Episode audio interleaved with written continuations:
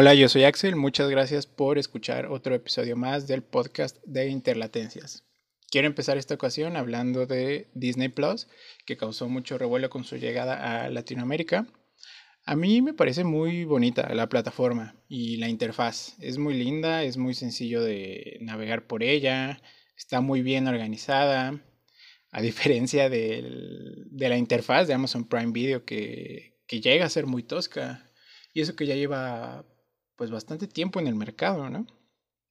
Está organizada por lo típico, ¿no? Películas, series, documentales, pero también te, te agrupa, por ejemplo, todo Marvel, ¿no? Todo Disney clásico, todo Star Wars. Y en el mismo Marvel te pone, por ejemplo, este, películas, series animadas o el MCU, todo en orden cronológico. ¿no? Eso está muy interesante. Creo que vale mucho la pena por Star Wars, que es la... Están desarrollando una serie ahorita que es de Mandalorian.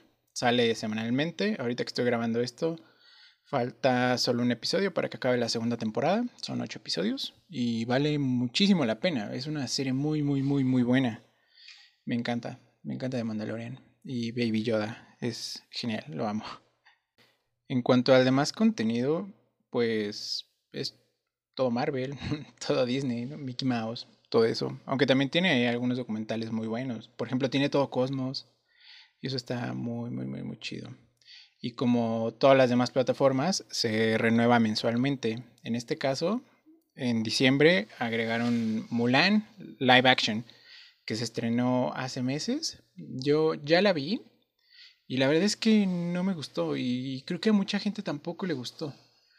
Pero bueno, yo no he visto la película animada, pero eh, siento que esta live action está bastante inverosímil. O sea, tiene ahí unas secuencias de acción que son completamente irreales, ¿no? Y, me parece hipócrita.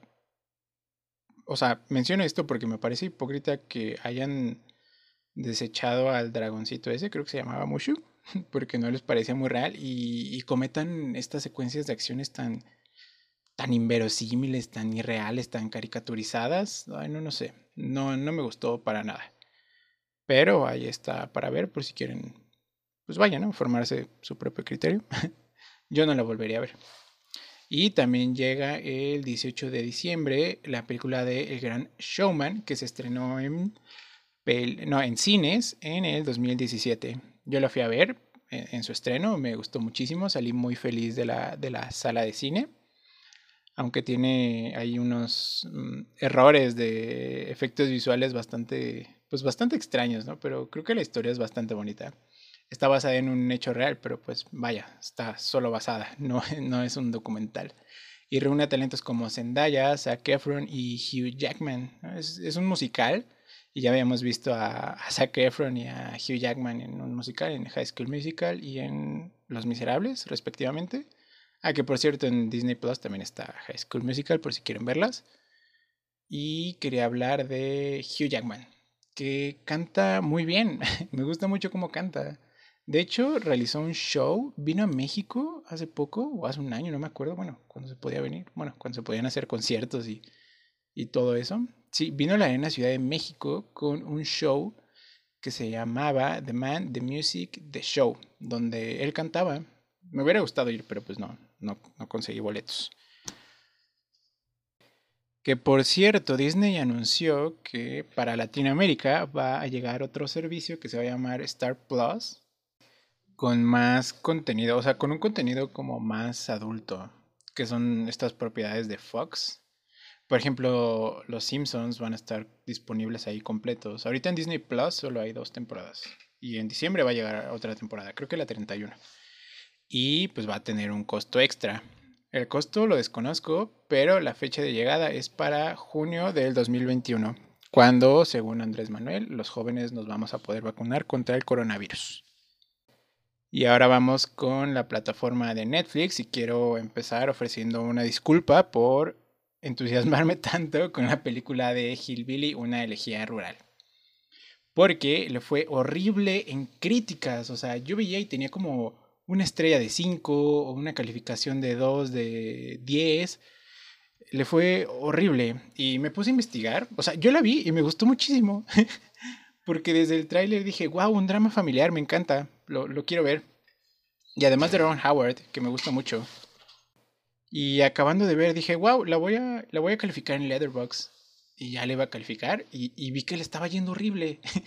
Entonces ya me puse a investigar bien y resulta que a la gente no le gustó por la, pues vaya, por la coyuntura que, estamos viviendo, ¿no? Eh, es cierto que la película termina siendo como un comercial de superación personal que, ah, no importa tu, no importa tu contexto, si le echas ganas puedes destacar en la vida, ¿no? Y, y como romper la, la, la, la, maldición familiar, ¿no?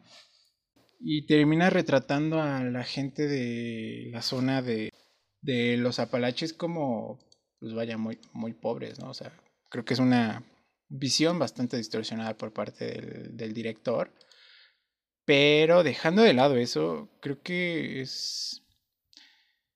Es buena, es buena para hacer un drama familiar, ¿no? Eh, cuenta la historia de tres generaciones de, de una familia, que es el protagonista JD, su mamá que es Amy Adams, la, actriz, y la abuelita que es Glenn Close.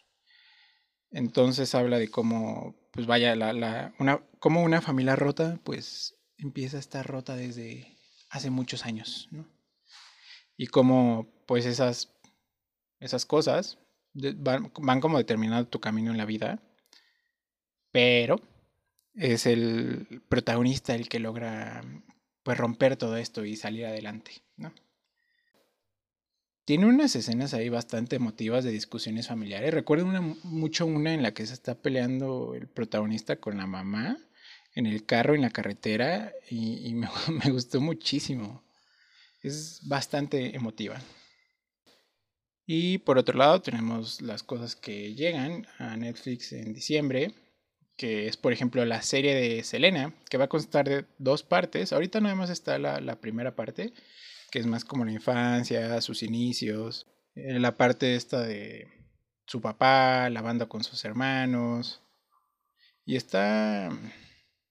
Está más o menos, la verdad. La estoy terminando de ver ya nada más porque pues no, no quiero perder mi tiempo porque ya llevo como cuatro capítulos. y porque pues me gusta mucho Selena, me gusta mucho su música. ¿no? Entonces creo que pues si te gusta ella como artista, o sea, Selena Quintanilla, pues vale la pena, ¿no? Pero si no, no te la recomendaría, la verdad. También se va a estrenar anime de Marvel en, en, Netflix. No va a llegar a Disney, va a llegar a Netflix. Va a llegar con X-Men y con Wolverine. Esas series, o sea, no me gusta mucho el anime, pero me tiene mucho emocionado, muy emocionado porque me gusta, me gustan los X-Men. Y también otros estrenos en series que van a llegar el 31 de diciembre son El mundo oculto de Sabrina, ya con su cuarta parte y en los trailers se puede ver que llegan las tías de la serie original, o sea, la serie viejita, a esta nueva serie, ¿no? Y se ve muy interesante. La verdad no he visto ninguna, pero me parece muy interesante que vayan como a unir los mundos o algo así. Y también ese mismo día, el 31 de diciembre, llega la segunda parte de la sexta temporada de la serie de vikingos. La serie está muy buena, yo vi como en la segunda temporada y quiero seguir viendo, pero pues no, no he podido por falta de tiempo y pues espero llegar a ver esta segunda parte. Y en cuanto a películas, ya están disponibles Mad Max, Fury on the Road y 300, El Nacimiento de un Imperio, las cuales no he visto, no, no fui a ver al cine, pero tengo muchísimas ganas de ver, entonces les voy a echar un ojo. Y por parte de Amazon Prime Video, ya está disponible en la plataforma Spider-Man Into the Spider-Verse. La fui a ver al cine y me gustó muchísimo, muchísimo. Y sentí muy feo por este Wes Anderson porque cuando terminé de ver Spider-Man, sí dije, no, pues ya, ya estuvo que Wes Anderson no ganó el, el Oscar a Mejor Película Animada este año, con, con Isla de Perros, que también es una gran película. Pero Spider-Man mm, combina muchas técnicas, tiene una historia muy bonita, la, la música también es muy bella. Sí, la, esa sí la volveré a ver, la quiero volver a ver. Y qué bueno que ya la subieron a Amazon Prime. En cuanto a cine de superhéroes, también subieron a, bueno, todavía no suben, pero van a subir en diciembre 21 la película de Aquaman, dirigida por James Wan y sí, James Wan y sale pues, Jason Momoa, Amber Heard. La vi y me gustó, me gustó mucho. Sale también este William Dafoe y Nicole Kidman. La verdad sí es una, es una película entretenida. No, la volvería a ver, la verdad. Pero si no la han visto y pues, quieren seguir viendo como cine de superhéroes, todo eso, pues ya está disponible en la plataforma. También llega la segunda entrega de Fantastic Beasts de la saga de Harry Potter. No he visto ninguna y me parece que las dos ya están en Tal vez las vea, no lo sé, no me entusiasman tanto, pero es, llega ya en diciembre a la plataforma. Y para terminar, quiero hablar de una serie que me tiene emocionado y nervioso, que es la serie de El Cid. Es una producción original de Amazon Prime de, de España, que pues cuenta las historias de este Cid, el Cid campeador, el Cid histórico, el cantar del mío Cid y está protagonizada por nada más y nada menos que Jaime Lorente, o, mejor conocido por ser Denver en La Casa de Papel de Netflix. Y se ve muy épica, ¿eh? Los trailers se ve que sí le metieron mucho dinero. Pero en una entrevista, Jaime, Jaime Lorente declaró que la gente que tiene muy idealizado el sitio no tiene ni idea. Entonces espero que sea una serie, pues, medieval realista, tipo Juego de Tronos. O sea, que no sea como de, ay, castillos, ¿no? Puras batallas, princesas, ¿no? Cosas así. Y me tiene bastante emocionado. Entonces sí, le voy a echar un ojo.